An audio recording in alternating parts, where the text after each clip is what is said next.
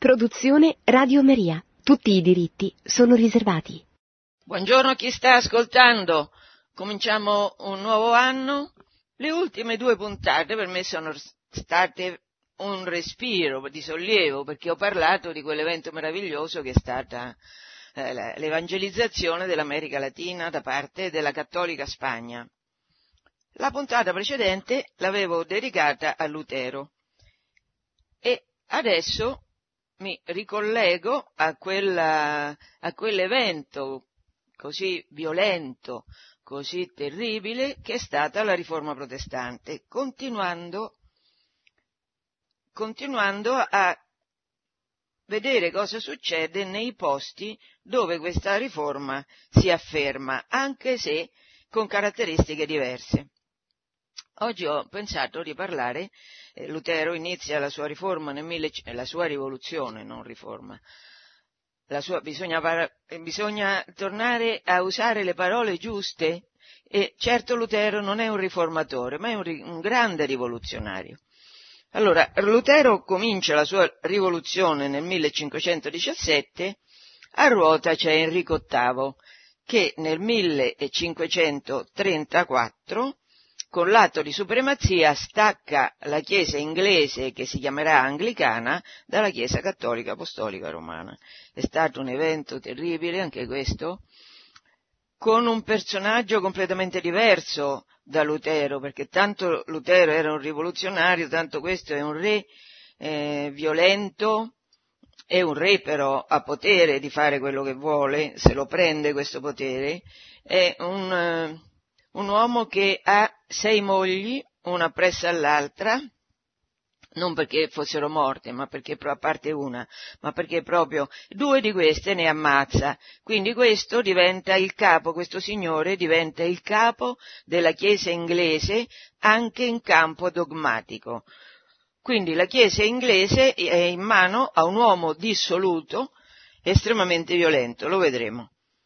Ma innanzitutto l'Inghilterra, io a questa nazione, curiosamente, sono molto affezionata, anche se riconosco che da questa nazione sono venute alcune delle dottrine più funeste degli ultimi secoli, perché, come si dice, corruptio optimi pessima, cioè la corruzione dei migliori è pessima perché questi erano i migliori, che quindi, eh, che quindi la loro azione è veramente velenosa, così l'Inghilterra però nonostante tutto, ha mantenuto vivo un germe di cattolicesimo, germe che ha portato a conversione nel corso dei secoli di personaggi enormi, di grande levatura morale e intellettuale, come Newman nell'Ottocento, o come Chesterton nel Novecento, o come Tolkien. Veramente la madre si era già convertita, ma lui pure è un grande alfiere cattolico. Allora, questa Inghilterra, quest'isola, questa isola diventa romana perché Giulio Cesare sbarca, adesso io la prendo, ma molto, molto, la prendo alla lontana, però perché è importante tenere conto di alcune caratteristiche della formazione spirituale e religiosa dell'Inghilterra. Allora, la presenza romana nell'isola è portata da Cesare e Beda il Venerabile, l'ultimo dei padri latini, l'ho citato nel corso di queste puntate, l'ultimo dei padri latini che scrive una bellissima storia degli Angli, così racconta la presenza romana nell'isola prima dell'invasione dei barbari, quali erano gli Angli, i Sassoni e tutti quelli nortumbri, tutti quelli che si, che si riversano sull'Inghilterra romana. Allora scrive Beda, Nell'anno 1164, dalla sua fondazione, Roma fu presa e saccheggiata dai Goti. Da quel tempo i romani cessarono di governare la Britannia dopo circa 470 anni da quando Giulio Cesare era sbarcato sull'isola. Già questo incipit vi dice come Beda sia romano, cioè sia stato un grande apprezzatore della presenza romana sull'isola, infatti continua che senza difesa, abbandonata da Roma che non c'ha più le forze per difenderla, alla Britannia, sto citando, non restò altro che diventare essa stessa una preda. Venne a trovarsi immersa nel terrore e nel dolore per molti anni. Come gli agnelli dalle bestie feroci, così i miseri cittadini sono straziati dai nemici. Allora, la presenza romana sull'isola è fondamentale e dà un imprinting, dà un'impronta culturale, legale ai popoli della Britannia che però vengono trattati come, eh, come eh, gli agnelli da parte dei lupi, vengono sbranati, però succede che Gregorio Magno, siamo alla fine del VI secolo, Gregorio Magno, vedendo degli schiavi che venivano dalla Inghilterra a Roma, ha desiderio di evangelizzare quella nazione e manda Agostino con i suoi 40 monaci, Agostino di Canterbury. E qui c'è una conversione prodigiosa dell'Inghilterra che torna a essere cattolico-romana e torna a essere con una grande fedeltà a Roma perché i britanni capiscono che se sono stati evangelizzati, se sono stati rievangelizzati e riemessi nella grande comunità culturale cattolica romana, lo devono al Papa. Quindi l'Inghilterra è una nazione, è un'isola che da sempre è legatissima a Roma, piena di zelo missionario, è dall'Inghilterra che vengono i monaci, i santi monaci martiri, che evangelizzeranno i sassoni, i frisoni, cioè la Germania, l'Olanda, è dall'Inghilterra che viene tutta questa missione, quindi era un'isola eh, fantastica, diciamo. Dopo nel corso del tempo c'è quell'evento di cui ho parlato a lungo e sempre in tono eh, diciamo eh, di tragedia perché tale è stata la presenza del papato Avignone per 70 anni durante il 1300 perché di fatto il papato è sempre romano ma non stando a Roma perde la sua eh, la sua unicità vera, che è la sua universalità, perché solo Roma è caput mundi di fatto, perché storicamente è così.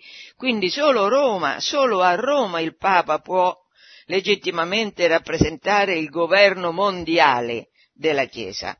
Quando il Papa sta a Avignone, tutti i papi sono francesi, quasi tutti i cardinali sono francesi, insomma è una devastazione perché il virus del nazionalismo si diffonde nella Chiesa che è di Cristo e che quindi è per tutti, essendo cattolica, vuol dire proprio per tutti, ed è il contrario di fatto di quello che dovrebbe essere. In questo periodo di Avignone le altre nazioni che non hanno il papato a casa loro cominciano a difendersi dal Papa, il quale Papa eh, rischia di fare solo gli interessi della nazione dove risiede, cioè della Francia. In particolare in Inghilterra durante il 1300 ci sono vari atti, vari provvedimenti dei re che mettono le mani avanti contro la volontà del Papa di nominare come vescovi e abati delle, abbaz- delle abbazie maggiori delle persone che non erano inglesi, che non risiedevano in Inghilterra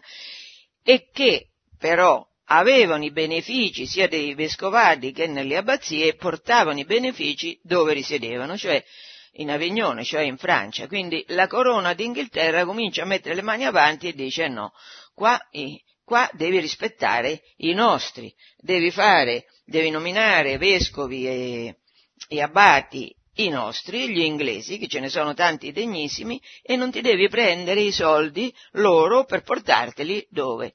In Francia.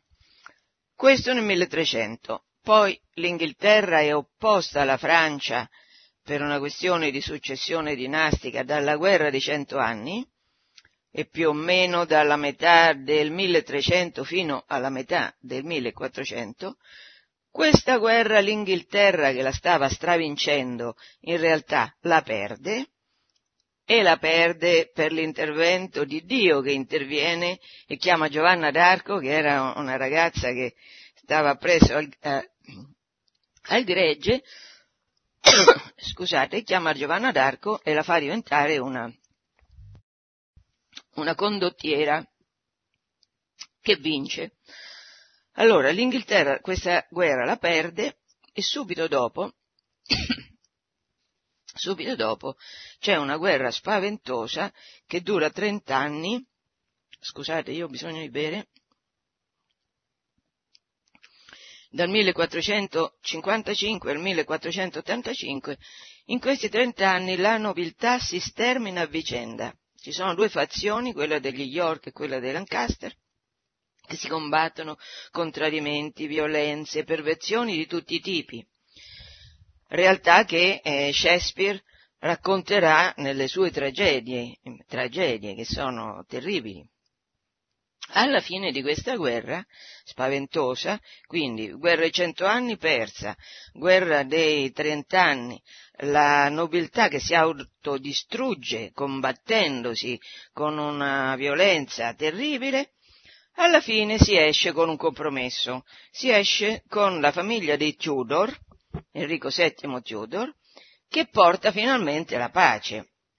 È comprensibile che la popolazione inglese sia molto attaccata alla corona, sia molto attaccata al casato dei Tudor, perché finalmente, grazie a questo casato, si è riusciti a comporre quelle liti violentissime quella guerra civile che c'è stata in Inghilterra terribile, sapete che le guerre civili sono le più, le più devastanti, perché, eh, perché eh, vedono membri della stessa famiglia che si combattono su fronti opposti. Allora, questo un po' per spiegare come mai, come mai, quando questo lussurioso violento di Enrico VIII vuole separare la Chiesa inglese, che era così ben radicata con Roma, come mai in quel momento buona parte della Chiesa inglese e anche buona parte della popolazione inglese lo segue. Allora, succede che questo Enrico questo Enrico secondogenito non doveva diventare re, doveva essere destinato alla carriera ecclesiastica, infatti lui ha una formazione teologica discreta. Quando Lutero scrive nel 1520 De captivitate babilonica ecclesia, in cui parla dei sacramenti e dice che per il momento devono essere tre, Enrico VIII risponde, risponde con un libello in cui no, in cui spiega che che non è vero che i sacramenti sono sette. In seguito a questa, a questa opera di Enrico, il Papa, che era un medici, Leone X, il Papa gli lo gratifica con il titolo di Defensor Fidei, difensore della fede, quale era fino a quel momento. Enrico era sposato con Caterina d'Aragona. Caterina era la figlia dei re cattolici, di questi due personaggi che hanno fatto la storia della Spagna e del mondo con l'America Latina, questi due grandissimi personaggi, Isabella e Ferdinando, hanno diversi figli, una è Caterina che ha sposato Arturo, il fratello più grande destinato a diventare re di Enrico. Arturo muore subito, dopo cinque mesi di matrimonio, e viene combinato un matrimonio fra Caterina, vedova di Arturo, e suo fratello, che nel frattempo è diventato re col nome di Enrico VIII. Questo matrimonio va avanti per 18 anni. Nascono cinque figli, tutti muoiono in primissima età e una sola sopravvive, Maria. La futura Bloody Mary, la futura Maria la sanguinaria, Maria la cattolica è l'unica che sopravvive. Enrico, dicono tutti i libri di storia, Enrico vuole avere, è tanto amante del suo paese, che vuole dare al suo paese un erede maschio, ma Caterina non gliel'ha dato, quindi lui pretende che il Papa, che è Clemente VII, un altro medici, gli conceda l'annullamento del matrimonio. Con quali motivazioni? È interessante. È interessante con quali motivazioni Enrico presenta al Papa la richiesta di annullamento. È perché dice Caterina è stata moglie di mio fratello, quindi non poteva diventare moglie mia. a supporto di questa argomentazione i giuristi di Enrico VIII, che sono i giuristi di Oxford e Cambridge, cioè le massime università, qua non stiamo parlando di persone che non hanno cultura, stiamo parlando dell'intellettualità inglese praticamente al completo e anche di tutti i vescovi al completo. Nell'archivio segreto vaticano è conservata la bolla meravigliosa, imponente, maestosa con cui Enrico VIII chiede ufficialmente al Papa Clemente VII l'annullamento del suo matrimonio e questa e, questa, e, questo documento ha acclusi tutti i sigilli di tutte, praticamente di tutte le istituzioni inglesi, sigilli dorati, meravigliosi, è un pezzo proprio, è un pezzo unico, interessantissimo, anche da un punto di vista eh, culturale, estetico. Allora, quali sono gli argomenti con cui questi grandi universitari dicono, eh, dicono, citano il Levitico 18-16, che dice il Levitico? Non scoprirai la nudità di tua cognata e la nudità di tuo fratello. E quindi lui aveva scoperto la nudità della cognata perché si era sposato la moglie del fratello e pertanto quel matrimonio andava contro il Levitico 18-16 che vietava questo voi che ascoltate, a voi che ascoltate probabilmente verranno in mente tanti altri passi della Bibbia in cui è, detto esattamente il contrario di quello che è scritto in questo Levitico 18-16. Per esempio, Deuteronomio 25.5 c'è scritto che quando un fratello muore, cito, senza lasciare figli, la moglie del defunto non si mariterà fuori con un forestiero. Il suo cognato verrà da lei e se la prenderà in moglie, compiendo così verso di lei il dovere del cognato. Ci sono molti passi della scrittura in cui viene esplicitamente detto questo. Vi ricordo che nel capitolo 22 del Vangelo di Matteo ci sono i sadducei che non credono alla risurrezione, che fanno un caso del genere a Gesù e gli dicono è morta, è morto uh, il marito di una donna senza lasciare figli, allora questa si sposa col fratello per lasciare figli al defunto che era morto senza figli e così via fino a sette, il che vuol dire che era eh, la legge l'abitudine di sposa- che una donna rimasta vedova senza figli si sposasse col fratello del marito per dare figli al fratello. Quindi che cosa vanno argomentando? Come mai questi signoroni, questi intellettualoni citano il Levitico 18-16?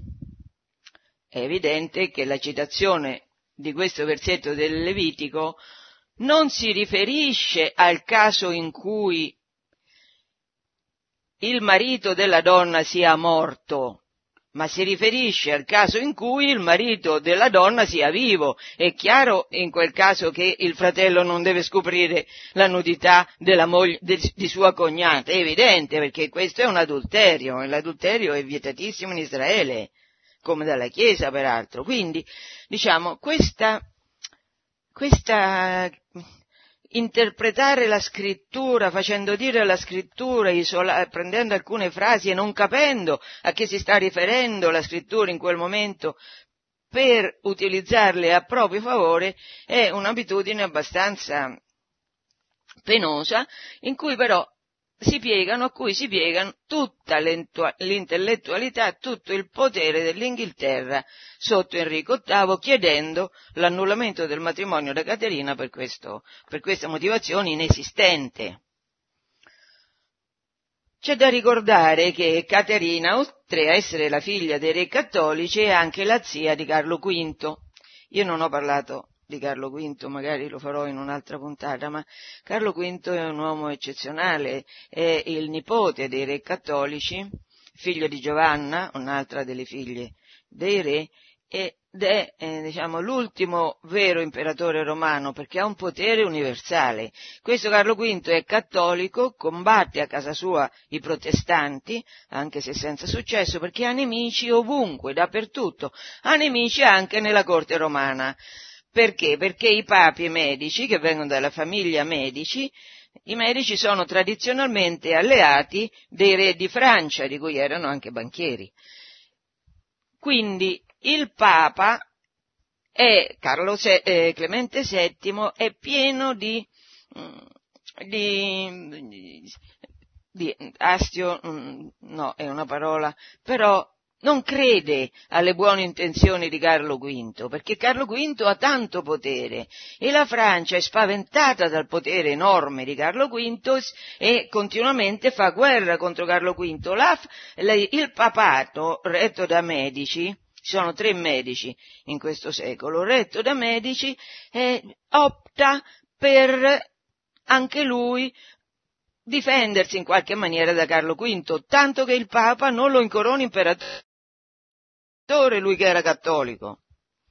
Il risultato è, questo sì l'ho accennato, che nel 1527 le truppe di Carlo V saccheggiano Roma, una cosa veramente mostruosa, un saccheggio terribile. E lo permette l'imperatore cattolico. Però il contesto è che un papato filo francese, è anche lui è nemico dell'imperatore che difende la Chiesa in tutti i modi. Tornando all'Inghilterra, eh, eh, il Papa ci deve stare un po' accorto nel concedere eh, come se niente fosse l'annullamento del matrimonio, perché a parte che non ci sono motivazioni dal punto di vista della Bibbia valide, ma poi anche perché Caterina è nipote di Carlo V, quel Carlo V che ha appena fatto il sacco di Roma, ha appena permesso alle sue truppe di saccheggiare Roma, quindi è chiaro che il Papa... Però Clemente VII traccheggia prende tempo,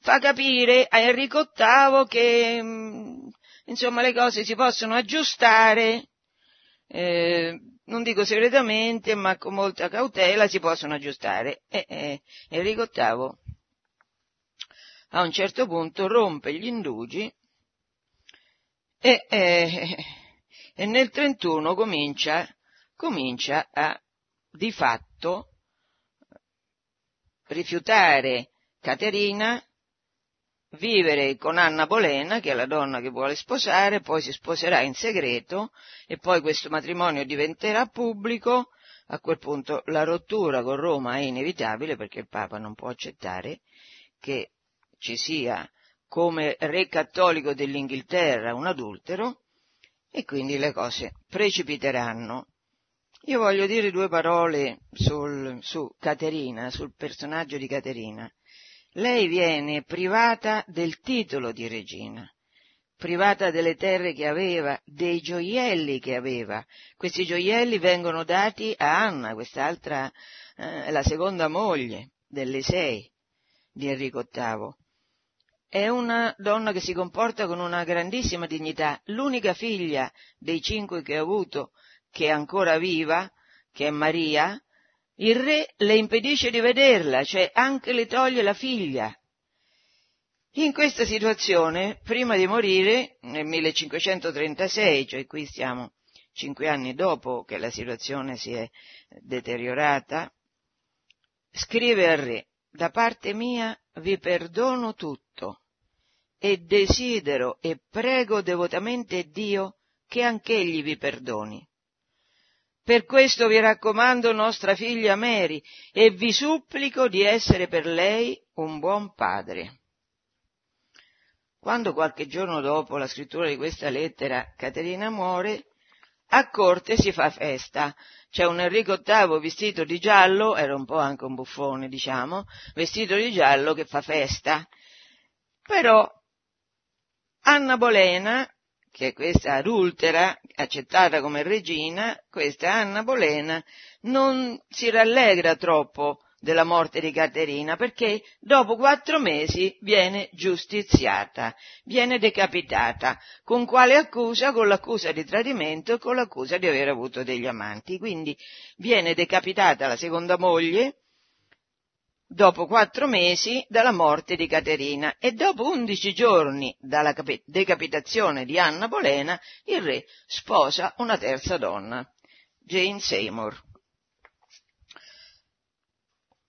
Qua il re continua con i suoi eh, plurimi matrimoni e continua con, in quest'opera eh, che ha iniziato di avversione totale alla Chiesa cattolica, di separazione della Chiesa inglese dalla Chiesa romana. Però c'è una caratteristica quest'uomo, perché quest'uomo aveva studiato teologia, quest'uomo all'inizio aveva preso le difese della Chiesa da contro Lutero, contro i protestanti, ma si è trovato invischiato dalle sue vicende eh, sentimentali, invischiato al punto che per rompere con Roma deve trovare degli appigli e per trovare degli appigli deve suscitare odio presso la popolazione cattolica inglese e per suscitare odio deve falsificare i fatti. E qui c'è, eh, in Inghilterra c'è la nascita di una storiografia completamente corrotta, tutti, an, tutta anticattolica. Per esempio la leggenda nera nasce soprattutto perché è l'Inghilterra che con i suoi scrittori di storia, con i suoi filosofi, sta dietro tutta questa macchinazione. Cioè la storiografia inglese ha un ruolo importante negli ultimi secoli. Perché? Perché viene dalla nazione che fino al secolo scorso, fino al 1900, diventa la padrona del mondo, ha un impero enorme, il Commonwealth, e quindi un impero enorme, una ricchezza enorme, una cultura che guida la cultura degli altri paesi e la guida a partire dall'odio a Roma. Però Enrico, in questa posizione ci sta in qualche modo stretto perché da una parte, infatti poi quando farà uccidere anche Crammer, Crammer, Enrico si serve di due persone per attuare i suoi disegni. Uno è il Lord Cancelliere, Crammer, odiato da tutti perché era un uomo estremamente violento, totalmente cinico, totalmente falso. E l'altro è, è no, scusate, mi sono sbagliata, uno è, è, Cromwell, volevo dire Cromwell, non so se ho detto Cromwell, scusate. Comunque, l'uno, un, un uomo è Cromwell, che è Lord Cancelliere, quell'altro è Cranmer, che diventa primate d'Inghilterra perché è vescovo di Canterbury. Questi due uomini sono quelli che fanno la politica religiosa per conto e per volontà di Enrico VIII. Allora, e dicevo dell'importanza della storiografia, perché come al tempo di Lutero, così all'epoca di questa riforma anglicana, la stampa è un veicolo fortissimo la stampa, ehm, Wittenberg aveva inventato la stampa a metà del 400 e adesso era, molto, era possibile stampare un sacco di libelli, un sacco di fogli per fare propaganda, per fare pubblicità alle tesi dei potenti. Così capita l'utilizzo massiccio della stampa a fini del suscitare odio contro la Chiesa di Roma, viene usato questo strumento massicciamente anche da Enrico VIII. Allora, nel 31 il re, il clero, eh, Enrico ottiene che il clero dichiari il re protettore e capo supremo della Chiesa inglese. E qui tutti i vescovi si piegano, meno uno, meno due anzi, meno Fisher, che sarà martire, e meno l'arcivescovo di Canterbury, che rimane prima della sua sostituzione dopo la sua morte con Cram, rimane fedele alla Chiesa Cattolica. Allora, in questo, scusate, Fischer, il vescovo, uno dei due vescovi che si oppone a Enrico VIII, fa aggiungere a questa definizione del re come protettore capo supremo della Chiesa inglese questa specificazione, in quanto lo permette la legge di Cristo. L'anno successivo, nel 1532, il re fa approvare il Bill of Annates, il conto delle annate, e qui c'è Cromwell che interviene e che eh, falsifica i dati, fa pubblicità ma in modo estremamente disonesto e fa vedere ai poveri inglesi come i soldi che loro danno a Roma siano un'enormità Ecco, si scorda di dire che i soldi che lui cita, che dall'Inghilterra sono arrivati a Roma, sono l'insieme dei soldi dati dagli inglesi in 50 anni. E dimentica anche di dire che i soldi versati dal clero al re sono tre volte superiori a quelli che il clero dava a Roma. Una parentesi, è evidente che la Chiesa, la Chiesa, di Roma si deve mantenere per fare tutte le sue opere, per fare tutta la sua missione, si deve mantenere, quindi è evidente che ogni cattolico, che ogni vescovo, che ogni abate che avevano posti di potere e abbazie importanti deve dare una parte delle decime a Roma, questo è evidente come proprio forma di sopravvivenza della Chiesa. Nel 1532, questa è un'altra cosa estremamente carina, viene fatto sottoscrivere un atto di sottomissione al clero, del clero, atto di sottomissione del clero. Tutto il clero si deve sottomettere alla corona. E come viene suscitato da Cromwell questo atto di sottomissione?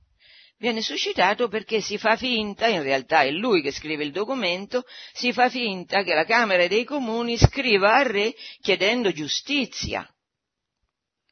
Ma come? Ci sono due autorità, una dello Stato con l'altra della Chiesa, ma devi intervenire, devi fare giustizia, c'è confusione, due poteri sono troppi, meglio uno. Le festività religiose sono troppe, perché il popolo così ozia. Interessante questa motivazione. Sarà la stessa motivazione che utilizzerà Cavour per sopprimere le feste religiose, per ridurre il numero delle feste religiose, in nome della religione, in nome della lotta all'ozio. Molto carino. Allora, ehm, a questo riguardo, dopo l'approvazione, dopo la sottomissione del clero, Fischer a cui il re aveva impedito di partecipare perché sapeva che era, Fischer era una personalità, era un umanista molto, molto, colto, molto noto in Inghilterra. Quindi il re gli impedisce di, di partecipare all'assemblea dei vescovi e Fischer, che non ha potuto partecipare, scrive ai vescovi una lettera in cui li accusa di avere venduto la Chiesa al re. Scrive così vedendo che la casa di Dio ha perduto la capacità di giudizio, quale speranza rimarrà che gli altri resistano? La roccaforte è stata tradita proprio da coloro che avrebbero dovuto difenderla. In questa situazione la Chiesa nel corso dei secoli, cioè di essere tradita proprio da coloro che avrebbero dovuto difenderli, difenderla si è trovata diverse volte, a cominciare dall'impero che sotto Costantino diventa ariano. E lì praticamente tutti i vescovi appresso all'imperatore diventano ariani, meno Atanasio in Oriente e meno altri quattro, cioè il Papa e tre vescovi in Occidente. Quello è stato un epi- Questo è un altro episodio di quelli in cui la volontà del potere temporale usata con una spregiudicata violenza, forza e cinismo impone ai vescovi la paura. E qui c'è la, il terrore, era, era serpeggiato in Inghilterra per le misure che Enrico aveva preso e si apprestava a prendere perché conoscevano che tipo fosse questo loro re, i vescovi, conoscevano la violenza che avrebbe usato contro di loro se si fossero ribellati. Di fatto, quelli che avrebbero dovuto difendere il gregge lo tradiscono. Tanti momenti nella storia eh, hanno questo tradimento, tradimento di chi deve difendere. E tradimento, che tipo di tradimento è? È un tradimento teologico, è un tradimento intellettuale, è un tradimento spirituale, quindi è un tradimento di fede, perché si mette al primo posto tradendo il Papa, tradendo la Chiesa cattolica, si tradisce Cristo per mettere al primo posto il potere, cioè Satana. Una questione serissima. Insieme a Fischer, è il cardinale Warham, che è il, eh, il primate d'Inghilterra, vescovo di Canterbury, che anche lui scrive al Papa sdegnato. Fisher sarà martire, Warham no perché muore di morte naturale e al suo posto Enrico sceglie Cranmer, l'altro uomo che è il corresponsabile insieme a Cromwell della, della modalità in cui viene introdotta la riforma anglicana in Inghilterra. Nel 1933 c'è il matrimonio segreto con Anna Bolena, nel 1933 sempre il re impone la pubblicazione degli articoli. Che sono questi articoli? Il vescovo di Roma, viene detto in questi articoli, è un uomo che impone agli uomini di vivere incestuosamente. Come mai? Eh beh sì, perché Clemente VII aveva rifiutato l'annullamento del matrimonio di Enrico con Caterina, quindi imposto, avrebbe imposto a Enrico di vivere incestuosamente con la moglie del fratello. Se il Papa lancia scomuniche, queste scomuniche non sono valide, chi è fedele al Papa è un papista, qui comincia questo aggettivo infamante con cui i cattolici verranno dipinti dai protestanti e dagli anglicani e dalla storiografia anglicana, un papista, che significa papista, significa traditore, criminale. I cattolici in realtà sono traditori perché obbediscono a una potenza straniera sempre la stessa giustificazione delle chiese nazionali che non vuole, adesso il problema è quello della Cina, pure la Cina vuole avere, la, diciamo, vuole avere spazio nella nomina dei vescovi, perché i vescovi non debbono essere persone che obbediscono a qualcuno che rappresenta una potenza straniera, nella fattispecie romana. Questo è un problema dell'indipendenza dell'assolutismo del potere temporale che vuole poter controllare tutti gli aspetti della Chiesa, cioè tutti gli aspetti del potere spirituale, per avere un potere assoluto, per fare assolutamente quello che vuole senza, senza nessuno che possa limitarne l'autorità. Siamo arrivati, il Papa è definito un bastardo, eretico e simoniaco, stesse, gli stessi aggettivi, gli stessi epiteti che nei secoli vengono lanciati dagli eretici contro Roma, e nel 1934 c'è eh, l'atto di successione prima dell'atto di supremazia. Che cos'è l'atto di successione? Tutti i sudditi devono giurare che gli eredi di, visto che il matrimonio con Caterina non era assolutamente valido, era incestuoso, non dovevano riconoscere Maria come erede legittima del re, ma dovevano riconoscere tali i figli di Anna Bolena. Anna Bolena che due anni dopo sarà fatta uccidere dal re come fedifraga e traditrice. Dopo l'atto di successione viene emanato l'atto di supremazia. È il re che è il capo supremo della Chiesa, non solo, anche in materia dottrinale e, discip- e disciplinare.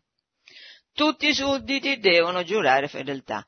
Può un cattolico giurare fedeltà al re come capo della Chiesa? Certamente non può, ma questi cattolici che non giurano che non accettano questo atto di supremazia sono traditori, felloni e quindi sono condannati alla morte. Un particolare, la morte che eh, aspetta quelli che sono traditori, cioè che non accettano che il re sia capo della Chiesa, questi subiscono un tipo di martirio che eh, è scogitato dalla fantasia sadica degli uomini di Enrico VIII. E cioè questi vengono portati in un sobborgo di Londra che si chiama Tyburn e qui c'è, c'è un, un'impalcatura in cui possono essere impiccati contemporaneamente più persone, ma la caratteristica è che non si limitano a impiccare le persone. Quando questi stanno ancora vivi impiccati, ancora vivi, ancora non sono morti, c'è qualcuno che si preoccupa di aprire il loro ventre, cioè gli, eh, gli squartano, gli aprono il ventre, prendono le viscere e le buttano, e le buttano per strada. Questo è il martirio che subiscono quanti vengono condannati per tradimento. Voglio dire una cosa molto bella, che in Inghilterra in fondo, come dicevo prima, è rimasta forte, forte la presenza di questa tradizione cattolica che è profondissima e dove c'era questo albero di Tyburn, che era fuori Londra, adesso è pieno, è pieno centro di Londra.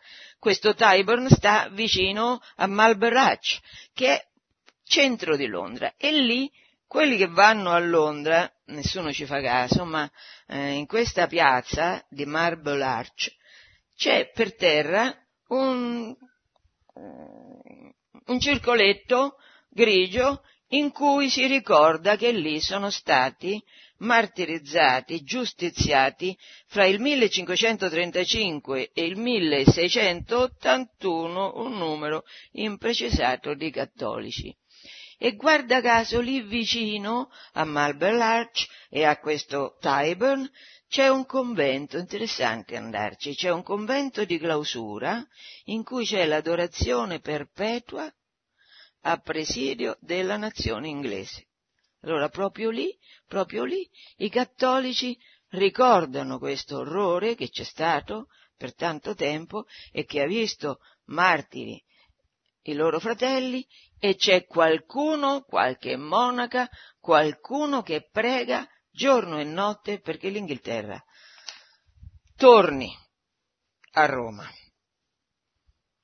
Lì sono stati squarciati per esempio perché eh, delle personalità importanti solo, solo eh, Warham era morto, ma solo due resistono, uno è Fisher, quell'altro è Thomas More, Tommaso Moro, che Tommaso Moro era stato lord cancelliere, era un amico, un amico di Enrico VIII, quindi all'ultimo Enrico VIII, per lui come per Fisher, tramuta questa pena orrenda dell'impiccagione con squartamento per, con la decapitazione.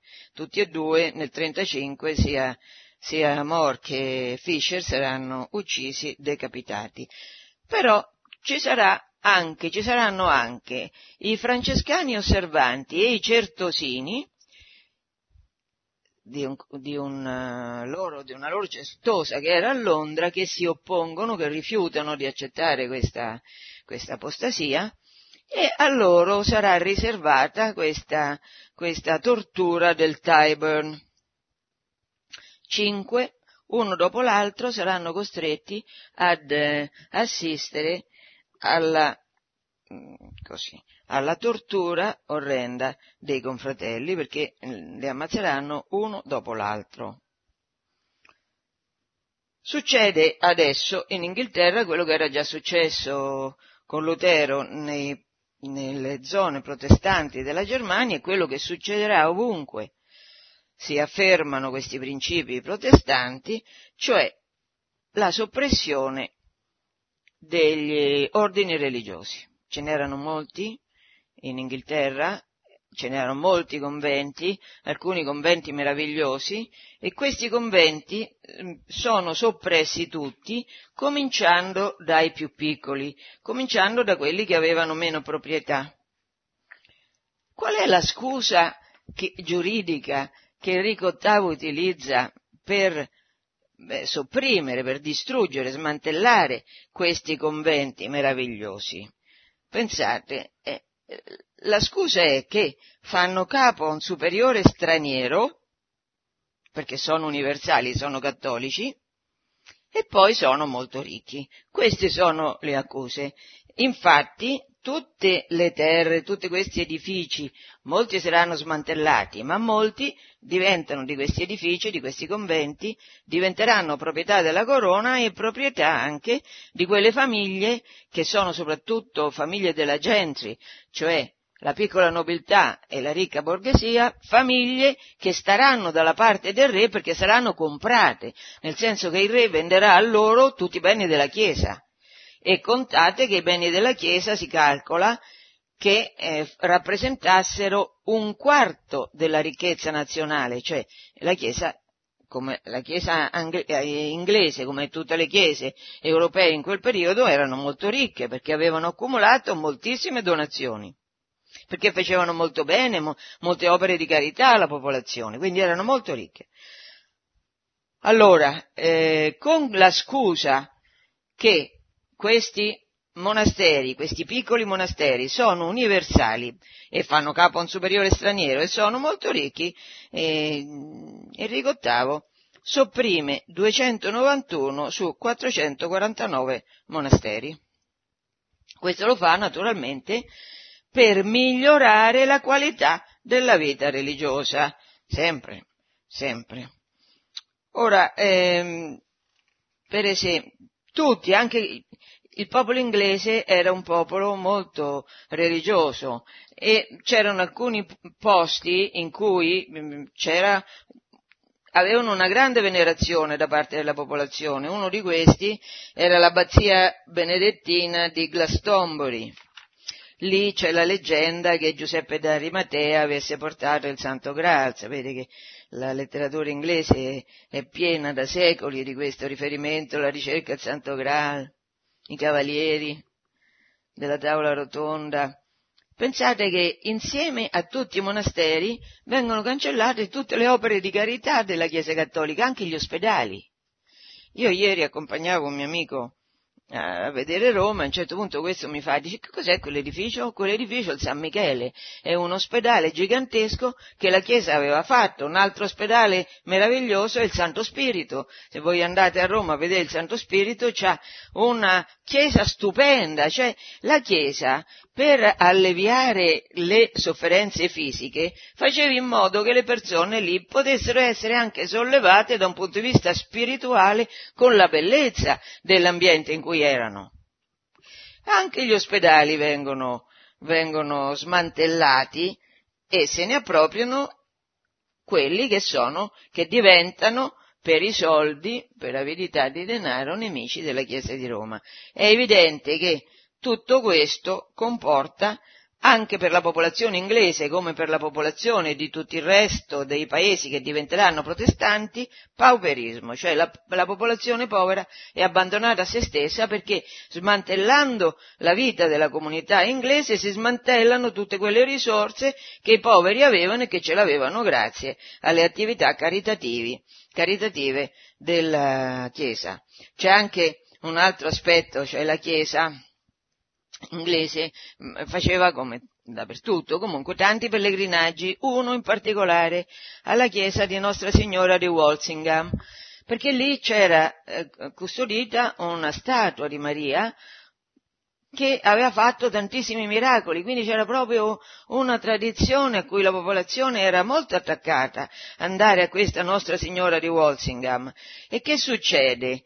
Che eh, Succede che questa statua di Maria viene portata a Londra e bruciata sulla pubblica piazza, tacciata con il nome di strega di Walsingham. Quindi Maria nostra Signora di Walsingham, Maria che aveva, come sempre Maria, fatto tanti doni, tanti regali, tante grazie a quelli che erano andati a farle omaggio con un pellegrinaggio, questa stra- statua viene chiamata la strega di Walsingham e bruciata a Londra in, in una pubblica piazza. E così le ceneri di Becket. Becket era un vescovo, il vescovo di Canterbury, che era stato ucciso per volontà di Enrico II Plantageneto nel 1170. È il primo degli episodi violenti con cui il re inglese cerca di porre sotto controllo la Chiesa. Questo Becket aveva aveva una grande venerazione da parte della popolazione che anche lì faceva pellegrinaggi per visitare le sue ceneri. Che fanno gli anglicani? Fanno che vanno a dissotterrare il cadavere di Becket, bruciano i suoi resti e, pensate, la ricchezza che aveva il luogo di sepoltura di Becket era tale perché tanta gente ci andava e chiedeva grazie e lasciava oboli, che il re ha trasportato alla reggia 26 carri pieni di tutte le eh, oggetti d'oro, di pietre preziose che la popolazione nel corso dei secoli aveva portato alla tomba di Becket. Anche c'è un anello un anello famoso, il, brilla- il rubino di Francia, che era un rubino molto grande, regalato al sepolcro di Becket da Luigi VII di Francia, anche questo rubino diventa un anello al dito di Enrico, per dire. Faccio una parentesi, io ho letto e in parte sto citando un libro molto bello della mia amica Elisabetta Sala, che si intitola L'ira del re è morte, ve lo consiglio caldamente. L'ira del re è morte, Elisabetta Sala. Allora, eh, la situazione, un, un altro aspetto, la motivazione della soppressione dei grandi monasteri, il re la fa, in, cioè quelli ricchissimi, il re la fa in nome di che cosa? In nome del fatto che erano inutili, i monasteri, i grandi monasteri erano diventati inutili, così farà Cavour, così farà Rattazzi, sono inutili gli ordini religiosi, quindi li sopprimiamo, non sono più all'altezza del eh, progresso che, che, che c'è nei nostri tempi, rappresentano al loro tempo, al loro tempo erano una realtà utile, ma adesso sono inutili assolutamente, quindi li sopprimiamo e quindi abbiamo una grandissima utilità riempendoci le tasche dei beni de, dei soldi procuratici con la vendita dei loro beni.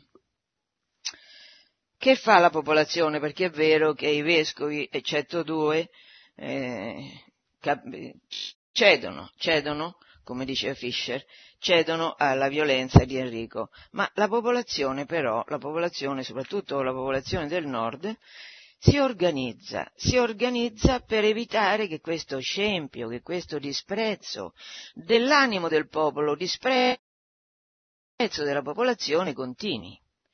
E si organizza non per fare una rivolta, ma loro fanno quello che chiamano il pellegrinaggio della grazia, cioè loro nel 1536 organizzano un pellegrinaggio per dire al re noi siamo tuoi sudditi, noi ti vogliamo bene, noi ti siamo fedeli, ma non fare così contro di noi, non fare così contro la Chiesa. Liberati da quei consiglieri cattivi che ti stanno vicino e che ti invitano a fare tutto il male che stai facendo. Qui era l'indicazione libera- al re per liberarsi di Cromwell. Liberati di questo e ridacci le festività che ci hai soppresse, le festività religiose che ci hai soppresse.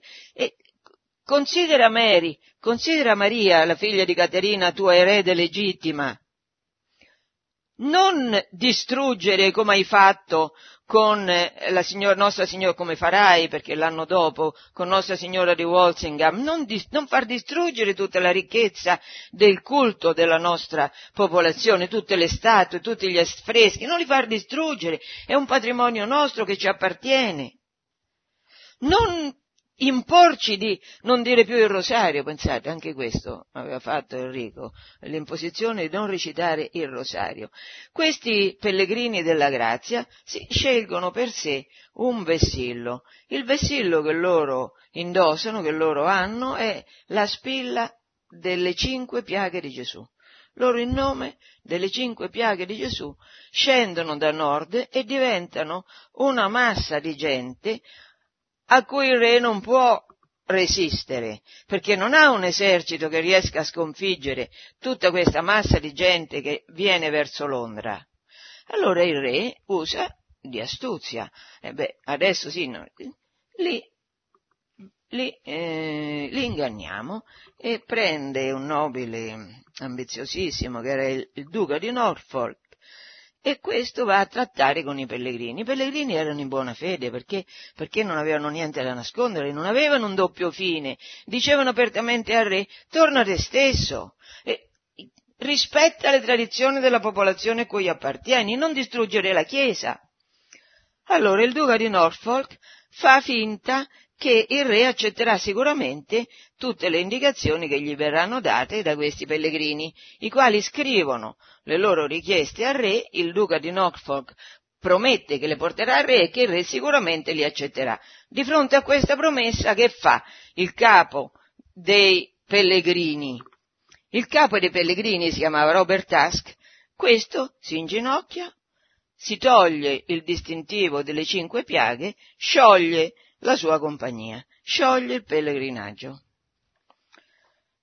Questo succedeva nel 1536. L'anno successivo 216 persone sono uccise, compreso a cominciare naturalmente dal capo del pellegrinaggio Robert Husk. Perché? Perché quello era un gioco che il re aveva fatto con i suoi sudditi fedeli e li aveva eh, volontariamente ingannati per poterli poi colpire meglio. A quel punto un'altra sollevazione sarebbe stata impossibile. Di fatto il re, che ammazza due delle sue sei mogli, ucciderà anche Cromwell.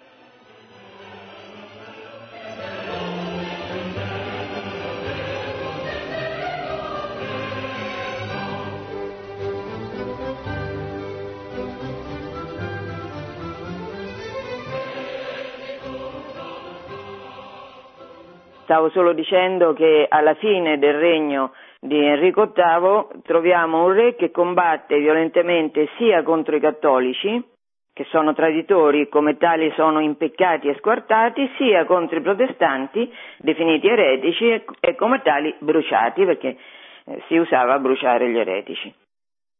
Eh, alla morte di Enrico sale al trono il suo unico figlio maschio, Edoardo VI, che eh, regnerà sei anni, che era stato educato, al, educato in modo protestante calvinista, quindi sotto di lui il regno diventerà di fatto calvinista.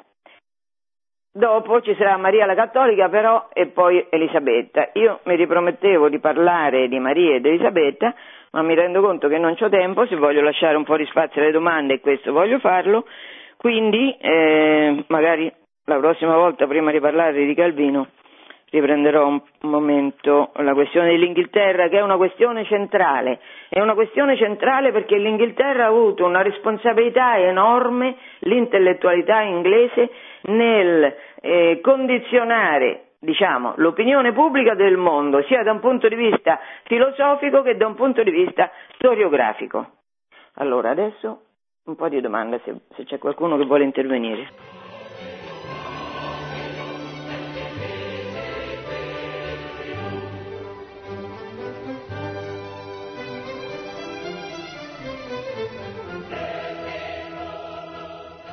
Pronto? Pronto, buongiorno signora Angela Pellicciari, io sono Angela dalla Valle del Samoggia. Complimenti perché lei è un'enciclopedia parlante. Eh, no, senta, lei è Angela di dove?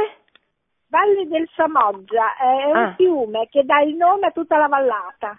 Ho capito. Eh, In che allora, regione sta? È provincia di Bologna, sempre nella provincia di Bologna. Sì, sì. È un, Mi dica. È un posto bellissimo. Beh, allora, eh, ci credo. Eh sì, finché c'è tranquillità e pace va bene. Ascolti, io volevo, io non, non ne so niente di storia perché lei veramente c'è da rimanere allibiti. Eh, non so come fa a ricordare tutti questi dati. Ma infatti che... non mi ricordo signora, mi sto invecchiando quindi mi mancano Ma, a volte le parole. Ci picchia per fortuna, sapessi io quello che sa lei. Ascolti, io mi, riguardo, mi riferisco a Enrico VIII, che ha avuto un sacco di donne, eh, che, che, era maritato anche con uh, Caterina d'Aragona, mi sembra. Eh sì, e poi dopo, sì, ecco, e poi dopo eh, sposa mh, mm, Anna Bolena. Anna Bolena. Ma, mm. ecco, bene, però io mi, mi sembra di ricordare che ripudiò Anna Bolena perché non riusciva a dargli un figlio maschio. Gli dette la no, figlia... No, no, no, no, no, no, no, no, no, la uccide perché lui è un lussurioso, è un lussurioso violento, eh, ha deciso di cambiare tutto qua e quindi ha trovato, ha trovato una scusa di tradimento e di infedeltà, poi scusa, vero o falso che fosse, comunque l'ha giustiziata. Scusi la domanda? Sì, scusi, era perché volevo sapere che aveva avuto una figlia femmina e non riusciva a dargli il figlio maschio per, per come erede al trono e la ripudia per questo, la vuole decapitare. No, no, no, no. No, beh, lei pensa che se uno non, non ha un figlio maschio per questo merita la decapitazione? no, signora, no. No, è che eh, voleva passare altre nozze. Era stufato. Poi lì ci sono giochi politici perché eh, Anna Bolena veniva la, dalla famiglia dei Boleyn, che era una famiglia che aveva una protestante alleata di Cromwell e, e quindi lì ci sono anche questioni politiche che entrano in gioco, cambiamenti di strategie. Allora, in quel momento serviva a Enrico VIII ripudiare e far uccidere con una buona scusa di tradimento la moglie. La prossima. Pronto? Sì, mi dica signora, buongiorno. buongiorno. Buongiorno, io sono Chiara e telefono da Pavia. Io la ringrazio tanto, anche se ho acceso un po' tardi per questa trasmissione, perché in un momento di confusione come siamo adesso nella Chiesa, eh, di ecumenismo eh, a buon prezzo, insomma, per una persona non, non colta come me, eh, è, è bello ed è importante che eh, Radio Maria abbia il coraggio di dire le cose come sono, perché dobbiamo eh, sì essere rispettosi verso tutti, però non, bu- non bu- buonisti, fare di tutto, di tutto un erbo un fascio, bisogna conoscere la, la storia, bisogna conoscere cos'è stato il protestantesimo Signora, non c'è dubbio, non c'è dubbio eh, di questo, infatti eh, io questo lo faccio con molta convinzione, però bisogna anche dire che la volontà di Gesù è che la Chiesa sia unita, questo è il segno della Chiesa di Cristo, la sua unità, quindi è evidente che bisogna fare di tutto, certo non a scapito della verità, questo è evidente, ma comunque Ecco, bisogna non- fare di tutto per cercare di,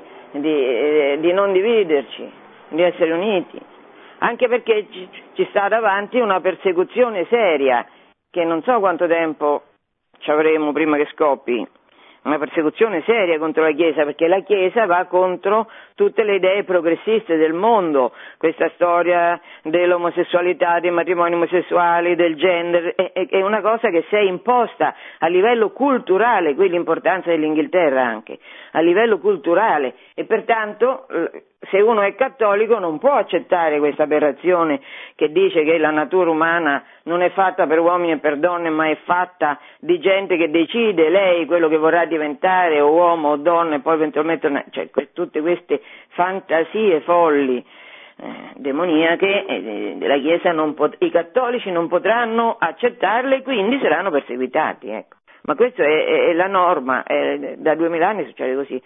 Però la bellezza della storia della Chiesa è che c'è lo Spirito Santo che la regge, il quale Spirito Santo è Dio. Dio ha le redini della storia in mano, quindi non ci dobbiamo preoccupare più di tanto, se siamo perseguitati certamente eh, soffriamo, però eh, che cosa ha fatto Cristo in croce? Non ha sofferto per noi? E comunque Cristo è più forte del mondo. Io ho vinto il mondo, dice Gesù, e la storia della Chiesa lo dimostra anche quando i pastori cedono, anche quando quelli che devono fare la guardia al gregge sono i primi che si abbandonano a, a uccidere il gregge. Anche in quel caso Cristo vince. Altra domanda? Pronto? Pronto? Sì, buongiorno, sono Chiara, chiamo dalla provincia di Bergamo. Eh, io sono la mamma di un ragazzino di 14 anni che a scuola ha studiato Cromwell e Mm. volevo capire meglio perché eh, a lui l'hanno presentata comunque come una figura mh, positiva, di rivoluzionario che E invece quale Cromwell? Perché io adesso parlavo del Cromwell dell'epoca di Enrico VIII, più tardi, Ah. un secolo dopo, ci sarà un altro Cro- Cromwell che non so veramente se sia parente o meno. Comunque, sia l'uno che l'altro sono personaggi spaventosi. Spavento, sì. Io non Quindi, so quale dei eh, due fosse. Eh? Non so quale dei due fosse, so che appunto... In ogni caso tutti e due sono pessimi, signora, nonostante quello che dicono i libri di storia, tutti e due pessimi. Io le consiglio, come ho fatto prima, questo libro di Elisabetta Sala, L'ira del re è morte, che parla di Enrico VIII, poi ne ha scritto un altro, il cui titolo però non me lo ricordo, su Elisabetta. Comunque, imposta la questione della Chiesa inglese, lei pensi che Cromwell è stato, tan- faccio un esempio, allora lui ha fatto ehm, l'esercito New Model Army, cioè il nuovo modello di esercito. Perché? Perché tutti dovevano essere uguali, il mito, no? Il mito di Lutero, tutti uguali, bene, tutti uguali. Lui fa impiccare, riesce a far impiccare il re d'Inghilterra Carlo I. Perché? Perché tutti uguali. Tu non puoi occupare come se fosse un tuo diritto che viene dal cielo la corona regale, tu devi rispettare la volontà della popolazione. Bene, questo Cromwell che vuole tutti uguali, che vuole fare il New Model Army come esercito, che fa questo? Questo si proclama Lord Protettore, cioè in pratica una forma di re con un altro titolo e vuole che suo figlio Richard erediti il titolo dopo la sua morte. Ma siccome il figlio suo Richard era un incapace totale, poi dopo la, la corona d'Inghilterra torna agli Stuart. Questo per dire, per dire, ma infiniti esempi di quest'altro Cromwell, di cui non ricordo il nome di battesimo, che governa l'Inghilterra, che fa razzie in Inghilterra, distrugge l'Irlanda, perché è un uomo pieno d'odio contro la Chiesa Cattolica, perché lui è puro, lui si ritiene puro e siccome lui è puro gli altri sono impuri, essendo impuri vanno sterminati. Guardate che là, eh, questo è un puritano, Cromwell, cioè i puritani sono i calvinisti inglesi, ne parleremo la prossima puntata di Calvino e dei suoi seguaci. Va bene. Comunque, signora, sia l'uno che l'altro pessimi. Eh, non so se fossero parenti, mi ero riproposta di vederlo, ma poi non l'ho, non l'ho controllato.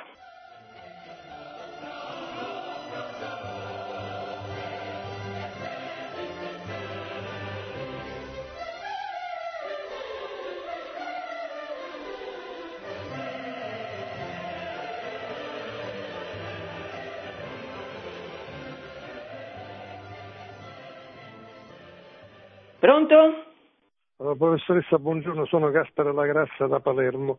Io Buongiorno. la seguo sempre e l'ammiro insieme al mio mentore che è Vittorio Messori che mi ha cominciato a fare riflettere sulla storia.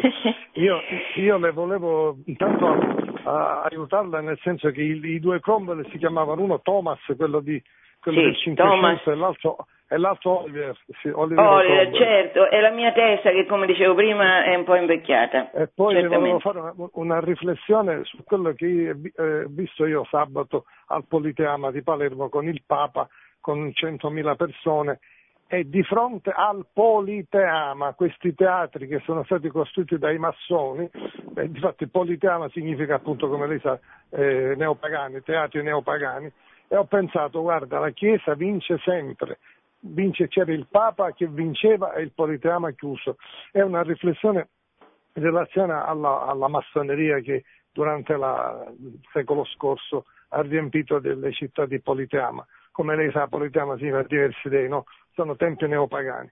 Avevo fatto questa riflessione, gliela volevo, volevo comunicare, non so se è stata utile. La ringrazio. per- Anche per- della massoneria come del risorgimento parleremo in un'altra trasmissione perché è una realtà importante che ci serve per capire.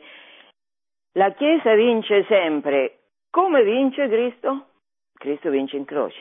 Quello è il suo modo di vincere e ha vinto perché ha cambiato la storia, perché la storia sì, nell'anno 5 prima di Cristo, dopo Cristo, cioè ha cambiato la storia del mondo Cristo, ma l'ha cambiata andando in croce. Questa è la caratteristica dei cristiani. Se poi Dio vuole, non vanno in croce, però, però eh, Gesù dice che eh, a Pietro, che glielo domanda espressamente, e beh, a noi che, che ci dai, a noi che abbiamo lasciato tutto per seguirti, il cento per uno, la vita eterna insieme alla persecuzione. Cioè questa realtà, secondo me, ci conviene tenerla presente, perché è promesso che la Chiesa resisterà alle insidie del demonio fino alla fine dei tempi, certo è promesso, e siccome il demonio ha fatto di tutto anche oggi per distruggere la Chiesa, è vera la promessa di Gesù che eh, non verrà meno la fede, però certamente eh, eh, non si tratta di una vittoria come dire, temporale, non si tratta di una vittoria materiale, ci possono essere, ci, ci può essere certamente, c'è stato, guardi Napoleone, c'è stata nella storia, ma sempre anche i Savoia, i Savoia hanno smantellato, Giovanni prima mi chiedeva il risorgimento, hanno smantellato tutte le ricchezze dell'Italia cattolica e che fine hanno fatto? Come Don Bosco ha profetizzato, non arrivano alla quarta generazione perché c'è una giustizia di Dio, non c'è dubbio, e questo si vede anche nei fatti. Però questo non significa che la Chiesa trionfa. Eh, non significa questo, significa che vince perché ha la forza di vincere contro il peccato e contro Satana, ha la forza di vincere contro la paura della morte, perché la risurrezione di Gesù ci dà la forza che ci permette di non avere terrore di Satana e di, tutti, e di tutte le, i, le, le, fantasie che ci mette in mente di quello che ci, possono, che ci può succedere ad opera del potere temporale, no? Cioè, questa è la vittoria della Chiesa, la vittoria sul peccato, la vittoria sulla morte di Cristo, ma può darsi che nella vita mm, concreta questo non significhi la vittoria, perché se leggiamo l'Apocalisse, che c'è scritto nell'Apocalisse, quando è il secondo ritorno di Cristo. Il secondo ritorno di Cristo è quando il male sarà così pervasivo che se fosse possibile gli stessi eletti eh, non ce la farebbero, gli stessi eletti abiurerebbero e quindi lì ci sarà il secondo trionfo di Cristo. Questo lo dico perché se vediamo diciamo, che eh, l'ingiustizia mm, progredisce, che tante nazioni sono ridotte alla fame, che c'è tanta guerra, che c'è tanto commercio di carne umana, di bambini per soddisfare voglie sessuali o anche per prendere gli organi e, e, e darli perché qualcun altro ricco possa vivere, allora quando vediamo questo orrore, che c'è un, un orrore spaventoso al mondo oggi, eh, non siamo schiacciati dal male che vediamo. La Chiesa vince in questo senso che i cristiani non sono schiacciati e hanno sempre speranza, come dice Paolo, sperando contro ogni speranza, come ha fatto Abramo, che ha creduto a Dio che gli diceva che avrebbe avuto un figlio e infatti gli ha dato un figlio quando lui aveva 100 anni e Sara la moglie 90, per dire, questa è la fede che caratterizza i cristiani, non tanto la vittoria che si può vedere sui nemici della Chiesa. Questa ci sarà sicuramente, ma se non la vediamo in questo momento non vuol dire che Cristo non abbia vinto. Mm, è una precisazione che mi sento di fare per evitare che possiamo cadere nella disperazione, diciamo così, vedendo l'ingiustizia che trionfa. Perché questa non è l'ultima parola, l'ultima parola ce l'ha Dio sul mondo. Certamente anche nel politeama, anche a proposito del politeama, ma certo non solo. Allora, buona giornata, ci sentiamo fra un mese, se Dio vuole. Arrivederci. Produzione Radio Maria. Tutti i diritti sono riservati.